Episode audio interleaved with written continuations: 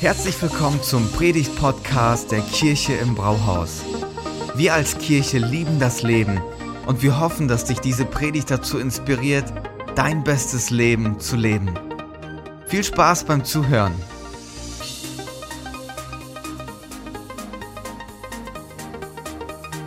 Ja, yes, ist schön bei euch. Geht's euch gut? Hey, das draußen wird ein bisschen heller, ne? Merkt ihr das auch? Ich habe schon im ersten Gottesdienst gesagt, heute Morgen, als ich ins Auto gestiegen bin, habe ich erstmal so nach dem Eiskratzer getastet, habe gedacht, lieber Heiland, kurz davor, dass der Winter einbricht und so. Aber vielleicht kriegt sich das ja noch mal ein bisschen ein und dann haben wir einen schönen Spätsommer. Ihr wisst ja, wie das so funktioniert. Ne? Man muss sich das Leben auch ein bisschen schönreden, oder? Also ein bisschen nach vorne gucken und dann läuft das schon. Nun wollen wir zusammen ins Gottes Wort schauen und ich spoiler mal so ein bisschen. Textpredigt. Und ich sehe schon, wie der ein oder andere jetzt der Kopf versinkt so zwischen den Schulterblättern und denkt, Textpredigt? Echt jetzt, Pastor? So Wort für Wort und Vers für Vers? Na, schauen wir mal, worauf wir uns da einlassen, okay? Ich werde euch gleich aufstehen lassen dazu. Also keine Sorge, das ist jetzt nicht so, dass ich irgendwie ähm, richtig lange Texte für euch habe, sondern wir werden ein Vers lesen eingangs. Und äh, damit ich mich wie zu Hause fühle, bitte ich euch gleich zu diesem Text aufzustehen, weil wir machen das so bei uns in der Hobkirche. Wir stehen auf aus Respekt vor dem Reden von Gottes Wort aus der Bibel. Und äh, ja, ich glaube, dass es gut ist, wenn wir uns immer wieder auch darauf besinnen, dass wir verkündigen und wir tun das aus dem Wort Gottes heraus. So, keine Sorge. Ich glaube, dass du klarkommst mit dieser Textpredigt. Wenngleich, ich muss schon sagen, es ist eine ältere Geschichte. Also ich nehme dich schon ein bisschen mit zurück. Wir laufen ungefähr 3000 Jahre zurück und wir werden dort auf eine Geschichte treffen, wo wir es mit dem ewigen Gott zu tun haben. Und wie schon gesagt, es ist ein ewiger Gott und deswegen ist es easy, ihn auch in unsere Zeit heute zu transformieren. Er hat sich nicht verändert und deswegen hat das, wie er damals mit den Menschen umgegangen ist, sich auch in Bezug auf uns heute nicht verändert. Die Geschichte, die ich mit euch teilen werde, ist die von König David. Sagt mal alle König David. Ja, das geht auch noch ein bisschen lauter, aber vielleicht rufe ich das an anderer Stelle nochmal ab.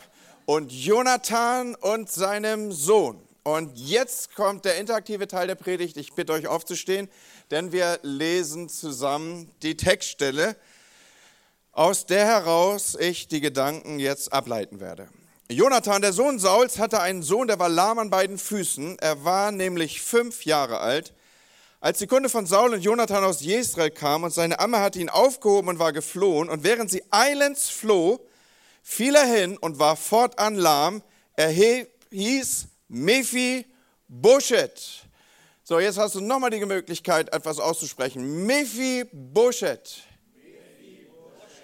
Dankeschön, ihr dürft euch wieder hinsetzen. Mephibosheth. Also wenn du die Familienplanung noch vor dir hast, dann habe ich dir hier den ultimativen Tipp gegeben dafür, dass dein Kind eines Tages ein Alleinstehungsmerkmal im Kindergarten haben wird. Oder wenn du schon die Generation bist, die auf Enkelkinder hofft, dann hast du hier die Möglichkeit, das mal so beim Kaffee oder beim Abendessen fallen zu lassen. Du hättest da neulich mal einen Namen gehört, den hättest du ja noch nie gehört und so und ne, aber, und dann, aber nur, wenn du gefragt bist. Ne? Also das muss man sich auch merken. In Bezug auf Enkelkinder redet man so als fortgeschrittener Teil der Bevölkerung, wie ich es bin, nur wenn man gefragt wird. Okay? So, no pressure. Hey, was für eine Textstelle. Nicht zu viele Informationen. Ich glaube, da sind wir uns einig. Aber es reicht, um sich ein Bild zu machen. Wir erfahren nämlich von diesem Menschen mit dem interessanten Namen. Wir lesen von einem tragischen Unglück weil das Kindermädchen ihn fallen lässt. Und wir lesen davon, dass der arme Kerl fortan bleibend behindert ist. Und vielleicht darf ich noch ein wenig mehr das Fenster öffnen. Womit und was ist denn hier der Hintergrund? So ein bisschen exegetische Zuarbeit. Mephi war der Sohn von Jonathan und damit war er das Enkelkind von Saul und Saul war der erste König Israels. Und jetzt wissen wir davon, dass Saul und Jonathan im Kampf fielen und David, der nächste, also der zweite König, Israels war. Nun, denn ich weiß nicht, wo ihr so eure Grundkenntnisse über Geschichte her habt. Spätestens seit Game of Thrones wissen wir alle, dass man das Geschlecht gestützt hat dadurch, dass man das Herrschergeschlecht, das vor einem war, ausgerottet hat. Und nun hatten die israelitischen Königshäuser noch nicht so viel Übung. Das, wir sind noch relativ am Anfang, ist ja erst der zweite König. Man wusste noch nicht, wie wird das alles sein und dann orientierte man sich so ein bisschen an der Umgebung. Und jetzt war die Sorge da, dass David seine Königsherrschaft darüber abstützen würde, dass er die Familie von Saul ausrotten würde. Und wie gesagt, man wusste noch nicht so genau, wie das Ganze funktionierte. Jedenfalls war man übermäßig in Sorge und auch in Eile infolgedessen, denn der gute Mephi, fünf Jahre alt, er würde ja nach dem Tod von seinem Vater und Großvater der potenzielle Erbfolge sein für den Königsthron, der hier verweist ist, beziehungsweise nun von David aufgenommen wurde. Und wenn David es also darauf abgezielt hätte, den potenziellen Nachfolger oder Thronfolger von Saul zu töten, dann wäre Mephi ganz oben als erster auf der Liste und deswegen ist hier totale Hektik. Man versucht zu fliehen, man versucht davon zu kommen, übermäßige Eile und das Kindermädchen grabt hier den Mephi. Wir nennen ihn fortan Mephi, oder? Ist viel einfacher auszusprechen, oder? Und er rutscht ihr aus den, keine Ahnung, ob es noch sowas wie Pinatenöl gab oder sowas. Jedenfalls rutscht er ihr aus den Armen. Er fällt zu Boden und so heftig, dass seine Füße verkrüppelt sind. Und zwar für den Rest seines Lebens, wie wir gleich noch verfolgen können. Und ja, wir gehen also hier gedanklich in eine Zeit, wo das mit den ganzen Rehas noch nicht so ausgebaut war. Und äh, auch mit den künstlichen Hüftgelenken, da war man gerade erst angekommen, Knochen zu schnitzen. Also diese ganzen operativen und hochkomplexen Apparate hatte man so noch nicht entwickelt. Und ich will euch auch sagen, ihr die ihr vielleicht hier an dieser Stelle jetzt mir aufmerksam zuhört, diese Art Bauteile bleiben auch in den Gräbern zurück. Die werden bei der Auferstehung nicht berücksichtigt werden. Aber was ich sagen will, hier, die chirurgischen Eingriffe waren noch ein wenig grobmotorisch, noch nicht zu sehr verfeinert. Infolgedessen lebte dieser kleine Junge nur mit diesem Handicap. Für den Rest seines Lebens würde er ein Körperbehinderter sein. Und jetzt stellst du dir vielleicht die Frage, wow, bis eben war es ein schöner Vormittag, warum erzählst du mir denn hier von diesem tragischen Schicksal dieses kleinen Jungen? Warum erzähle ich uns diese Geschichte? Weil diese Geschichte jedem von uns bekannt sein sollte, denn sie hat ganz viel Parallelen zu deinem und meinem Leben. Wir haben ganz viel gemeinsam mit Mephi. So hast du gewusst, dass auch du königlicher Abstammung bist. Und hast du gewusst, dass auch du die Folgen und die Wunden eines Falls an dir trägst? Das, worauf ich hier Bezug nehme, nimmt uns noch weiter zurück auf den Zeitstrahl der Geschichte. Damals im Park, dieses Paradies, wie es auch genannt wurde, im Sinne des Wortes herrschten dort paradiesische Zustände. Dort gab es feste Verabredungen. Der Mensch und Gott, der Schöpfer und seine Schöpfung lebten dort zusammen und tiefe Beziehungen. Abends ging man miteinander spazieren, so berichten uns die ersten Seiten der Bibel. Und dann meinte der Mensch, das mit dem Leben, das kriege ich besser alleine hin. Das mit dem Leben, ich brauche keinen, der mir sagt, was gut und böse ist. Das mit dem Leben, da habe ich selber einen Plan von. Ich brauche keinen Gott. Und dann hat er angefangen, sich von Gott zu emanzipieren. Und in seiner Vermessenheit glaubte er, er kriegt das Leben ohne Gott besser hin. Und es hat alles zerstört, was so schön geschaffen war. Und das Ergebnis ist der Sündenfall, den ich hier zum Aufruf bringe. Und als solcher ging er dann in die Geschichte der Menschheit ein. So erkennst du, warum ich sage, dass du und ich, wir haben Parallelen. Auch ich, auch du bist, und hier ist ein erster Vergleichspunkt, königliche Abstammung. Wir sind geschaffen durch diesen König der Könige hier. Ein zweiter Vergleichspunkt habe ich gerade berührt, das ist der, dass auch wir die Folgen eines Falls an uns tragen. Und ein dritter Vergleichspunkt sehe ich zwischen Mephi und mir und Mephi und dem Menschen. Dieser dritte Vergleichspunkt ist der, dass wir egal aus welcher Perspektive wir kommen, egal wie tief wir vielleicht verankert sind, auch im christlichen Gedankengut, in irgendeiner Weise tragen die Menschen eine tiefe Ahnung, eine, eine, eine wie auch immer geartete Furcht oder lasst mich sagen, zumindest Respekt vor etwas Höherem, vor einem königlichen Wesen in uns und an uns. Wir ahnen, es gibt da eine Autorität, die ist größer als unsere kleine Welt, um die wir so gerne eiern. Und schaut, so haben wir hier drei Vergleichspunkte die uns doch sehr ähnlich an Mephi heranführen. Und dieser Prinz, ein solcher war er ja, lebte in einem fernen Land, unfähig, den aktuellen König aufzusuchen, zu Angst erfüllt, mit ihm zu sprechen. Was er vielleicht weiß von ihm, ist, er ist weit entfernt. Es gibt einen König, er gibt es diese Ahnung, aber er ist gehandicapt und unfähig, sich selbst und ihn aufzusuchen. Und in der Zwischenzeit blüht das Reich von David auf. Unter seiner Führung wird Israel zehnmal so groß wie ursprünglich und das, was er übernommen hatte. Er kannte zu diesem Zeitpunkt keine großartigen Niederlagen. Er wusste auch noch nicht so viel von irgendwelchen Intrigen am Hof und das Volk lebte in Frieden und es war dankbar. Und wenn David irgendwo hinkam, dann sangen sie ihm eine Hymne. So, keine Ahnung, wie das aussah. Die griffen dann in die Leier, so die frühe Form der Liedgitarre. Und dann haben die irgendwelche wilden Songs gerappt. Also kann man alles nachlesen in der Bibel. Die, das sind, zum Teil sind die Texte überliefert. Ja.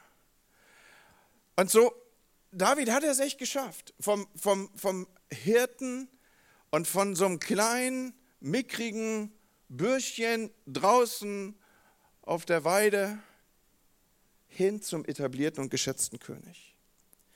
Und David hatte einen Freund, wenn ich hier schon ein wenig den Hintergrund öffne, mit Namen Jonathan. Und die beiden, Jonathan und David, das waren echte Buddies, Leute.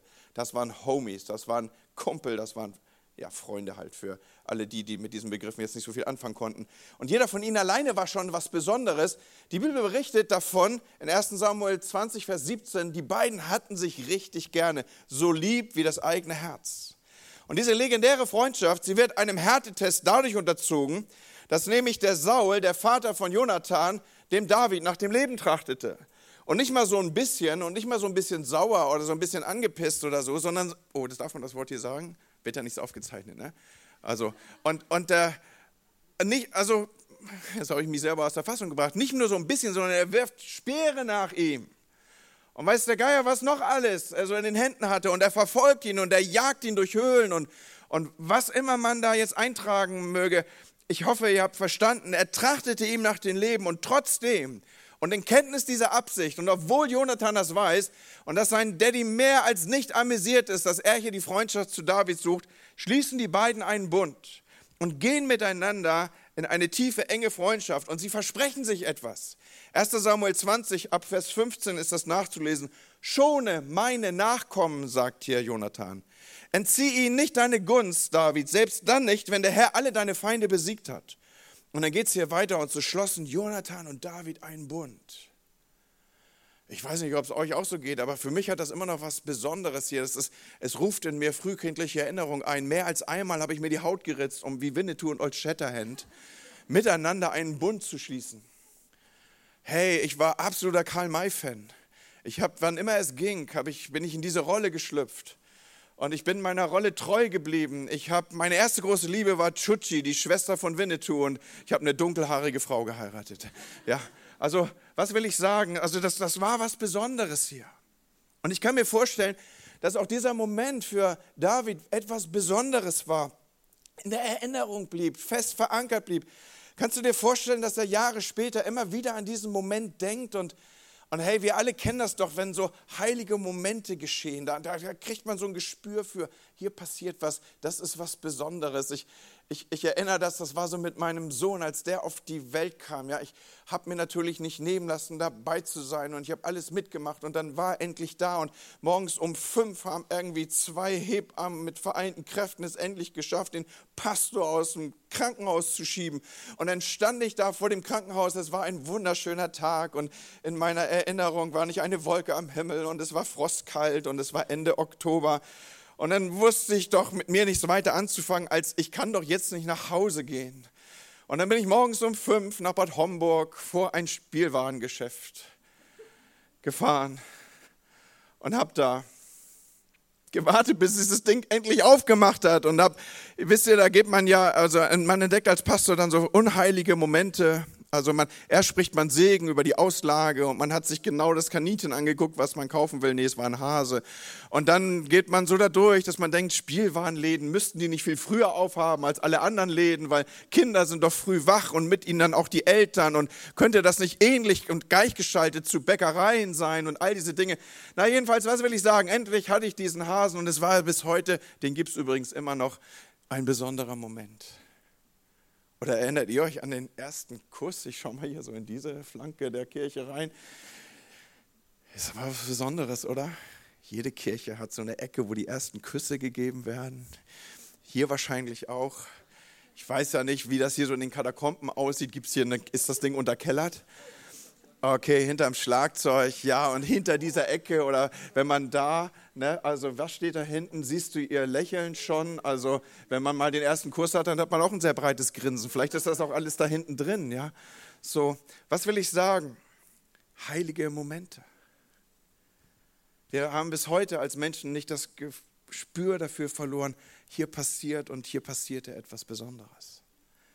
Und ja, ich glaube, David hat sich oft und wiederholt an diesen besonderen Moment erinnert, wenn er da auf seinem Balkon stand und er, er blickt so über sein Reich und ja gut, manchmal hat er auch irgendwo hingeguckt, wo er nicht hingucken sollte, ne? aber, aber er, er blickt so auf die Schöpfung Gottes, sagen wir es mal so, das ist alles mit drin. Oder wenn er so mit seinem Pferd über fruchtbare Felder ritt oder mit seiner Rüstung ich kann mir das gut vorstellen. Ich bin auch ein sehr bildhafter Typ. Ne? Also ich, ich sehe mich ja in unterschiedlichen Rollen. Ne? Ich habe euch schon an Old Shatterhand rangeführt und, und äh, ja, ich komme auch mit Robin Hood klar. Und in diesem Fall bin ich halt der Gladiator, der durch sein Ehrenfeld reitet und hier und dort die Körner in seine Hand zermalmt. So stelle ich mir vor, wie David da so lang gelaufen ist.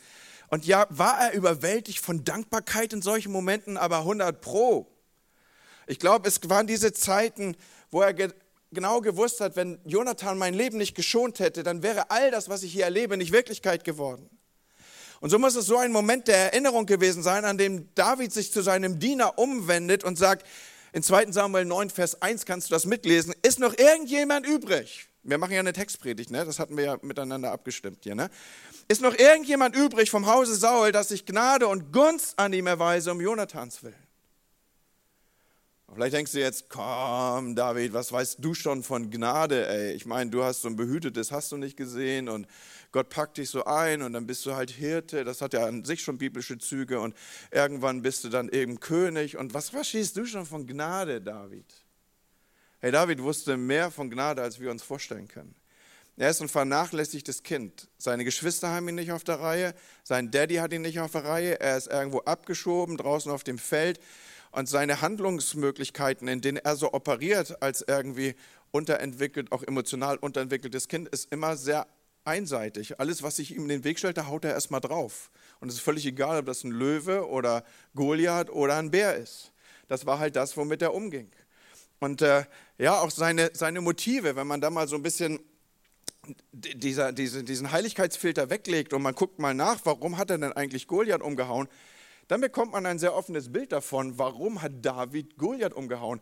Es ging ihm erst in zweiter Instanz darum, dass er hier dem Goliath entgegentritt und als Gesalbter des Herrn kommt und so weiter und so weiter. Das, was er vordergründig fragt und zwar immer wieder fragt und womit er das ganze Lager aufmischt, ist, was kriegt denn der eigentlich dafür, der hier den Goliath umschubst?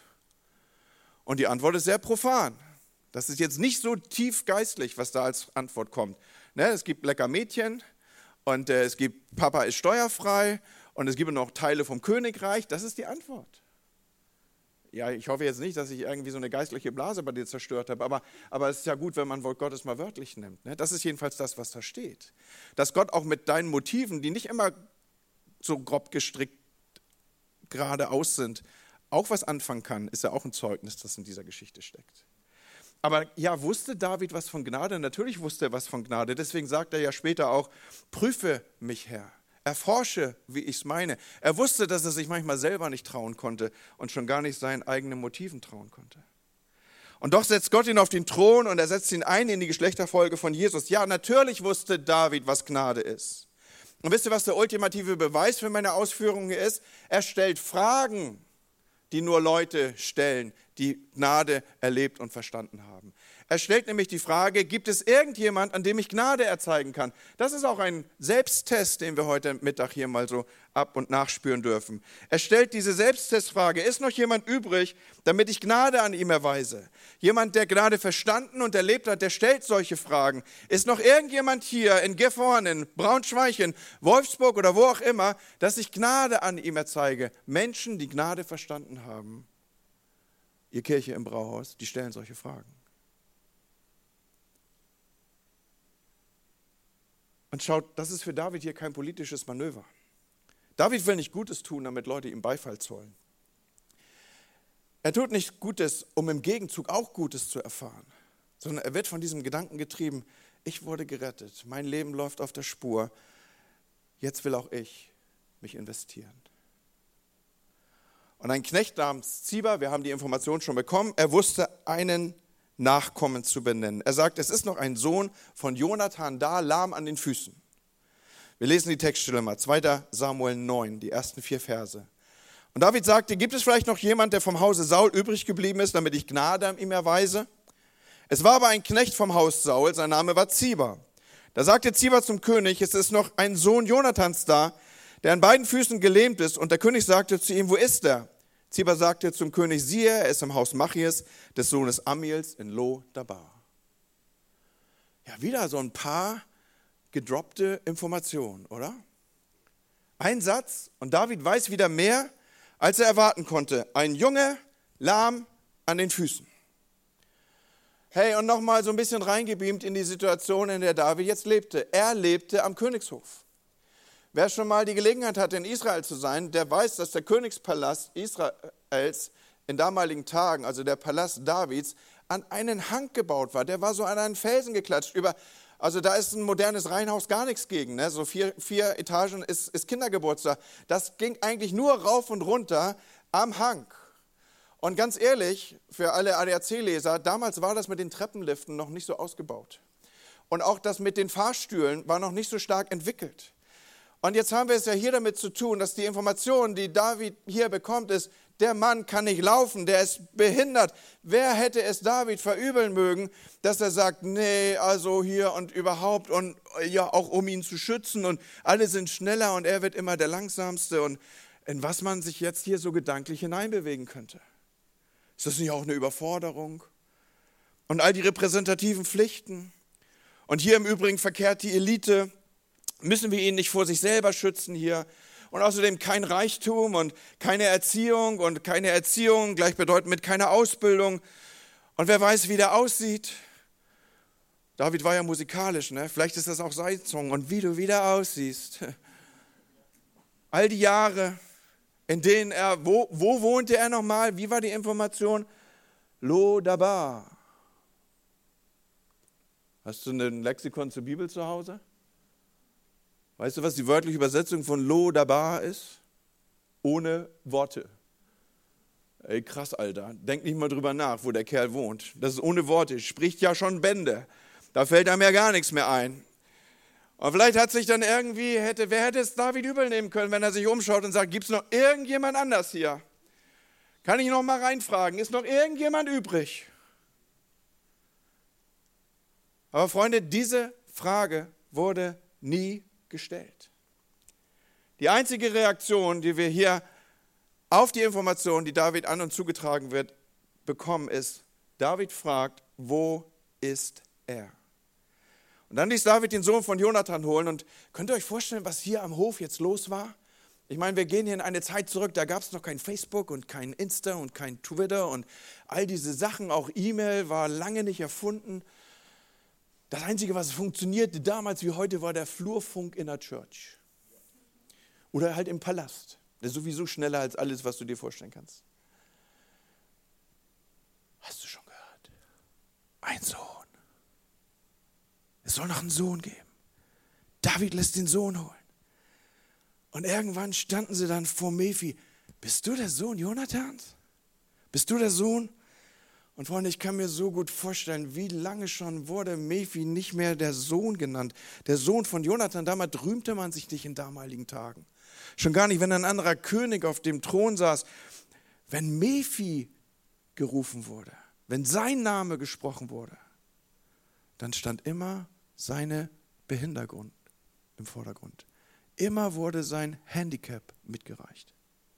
Selbst in der Bibel lesen wir, wann immer sein Name genannt wird, war sofort das Handicap präsent. Aber David, er fragt nicht, wo ist eigentlich Mephi das Problemkind? Wo ist eigentlich Mephi das Opfer? Sondern als er anfängt, ihn zu suchen, da setzt er die Suche nach einem Sohn in Gang. Und hey Leute, wie viele Menschen kenne ich? Von wie vielen weiß ich, auch in unseren Kirchen, dass wann immer ihr Name genannt wird, wird das Handicap mitgereicht. Wann immer der Name genannt wird, läuft das mit. Das, ist wie, das, das Stigma läuft ständig mit. Hast du was von Ben gehört? Welcher Ben? Naja, der, der geschieden ist. Oder neulich habe ich einen Brief von Max bekommen, du weißt schon, der Alkoholiker. Oder Annika ist wieder da. Was eine Schande, dass sie die Kinder alleine großziehen muss. Oder was macht eigentlich Ina? Du weißt schon, die, die nicht verheiratet ist. Hast du Lisa gesehen, die, die dauernd die Arbeitsplätze wechselt? Wann immer der Name genannt wird, wird das Handicap mitgeführt. Wann immer der Name genannt wird, wird das Problem mitgeführt. Wann immer der Name genannt wird, wird die Schublade geöffnet. Und die Vergangenheit folgt wie ein Schatten, wohin man auch geht. Ist da niemand, der dich als die Person sieht, die du bist und nicht das, was du warst oder wie deine Vergangenheit aussieht oder sah oder was du getan hast? Gibt es da niemand? Und die Antwort ist doch, es gibt jemand. Die Antwort ist, es gibt den König, diesen König der Könige. Wenn der König dich sucht, dann sucht er nicht sein Problemkind, sondern wenn der König dich sucht, dann sucht er eine Tochter oder einen Sohn. Auf jeden Fall ein Kind, ein verlorenes vielleicht, aber er sucht dich als Sohn und er sucht dich als Tochter. Und ich will, dass du das tief in dein Herz lässt. 20 Jahre trägt Mephi dieses Stigma. Wenn die Leute seinen Namen erwähnen, dann erwähnen sie sein Problem. Aber als der König seinen Namen erwähnt, da sucht er einen Sohn.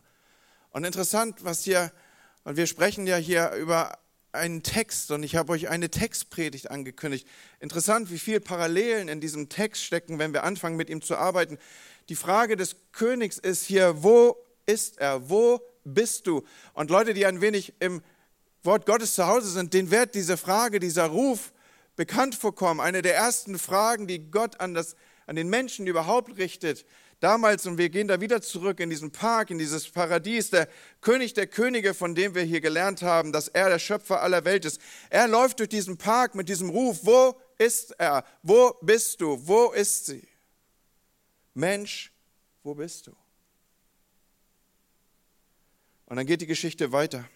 Davids Kuriere ist so ein bisschen wie bei Cinderella jetzt. Die finden dann den Mephi. Und ich stelle mir vor, dass sie ihn in eine entsprechende Umgebung hineinführen, eine Kutsche oder was immer das sein mag, vielleicht auch ein Streitwagen und dann begleiten sie ihn zum Palast. Und jetzt lesen wir, was passiert. Textpredigt, ihr habt es noch, ne? 2. Samuel 9, Vers 6. Da kam Mephi, der Sohn Jonathans, des Sohnes Sauls, zu David und fiel auf sein Angesicht und warf sich nieder. Und David sagte, Mephi. Das ist die moderne Übersetzung nach Andi Sommer. Und er sagte, sieh dein Knecht.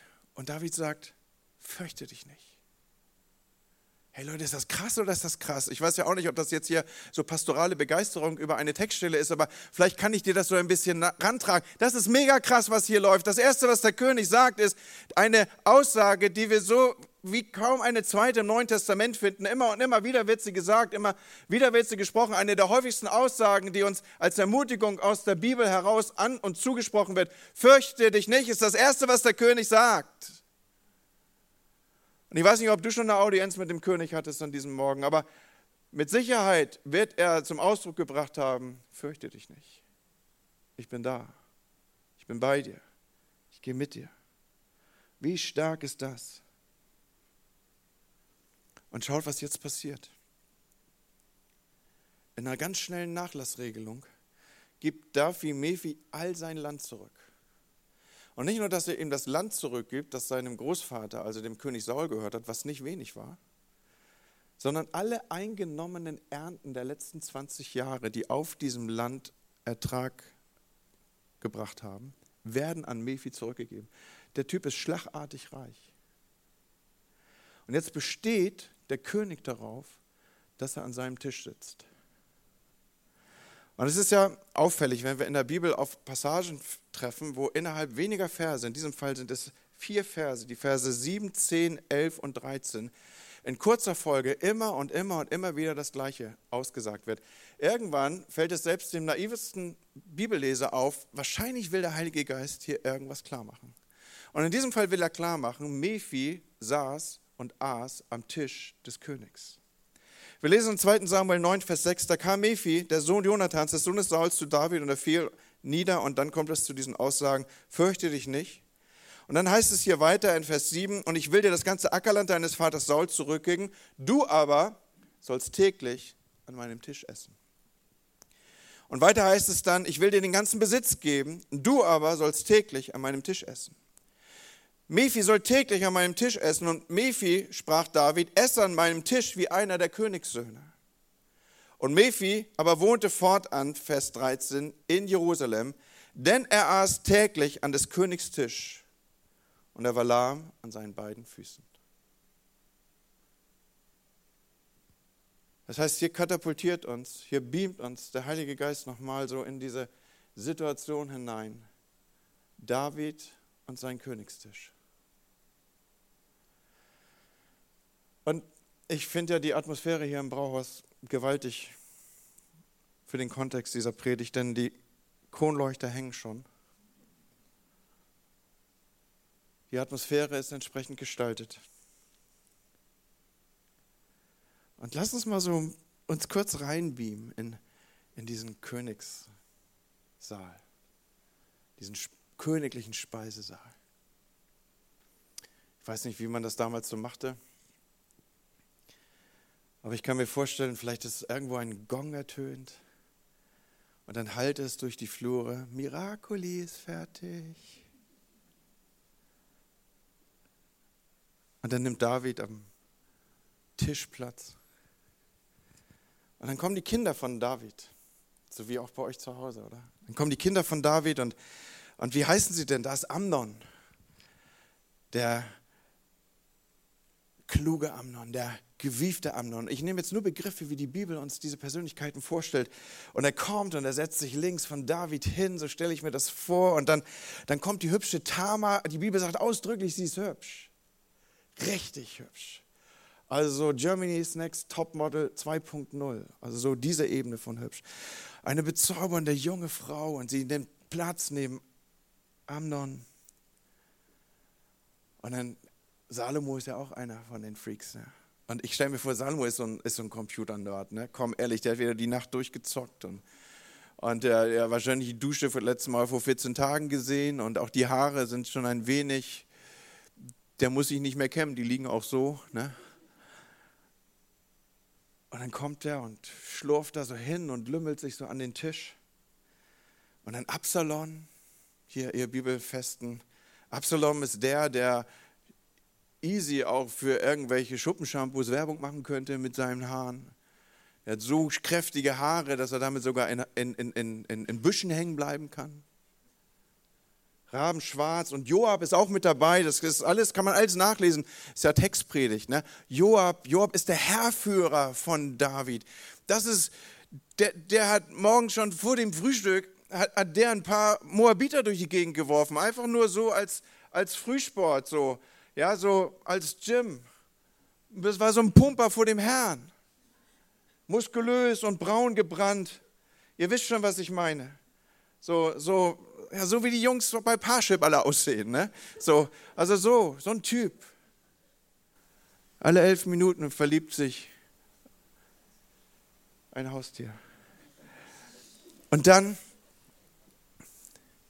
dann hört man vielleicht so klopfen. Und du hörst irgendwann hin, das, ist, das, das sind Krücken, die so auf dem Boden klopfen.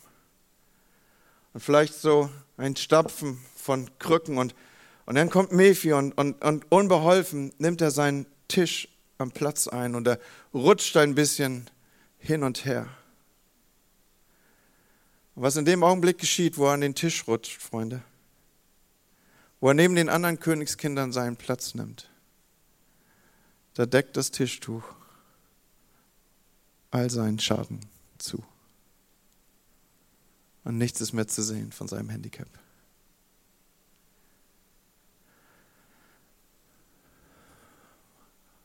Vielleicht ahnst du zu diesem Zeitpunkt längst auf, was ich abziele an diesem Tag, was ich dir mitgeben will in dieser Botschaft.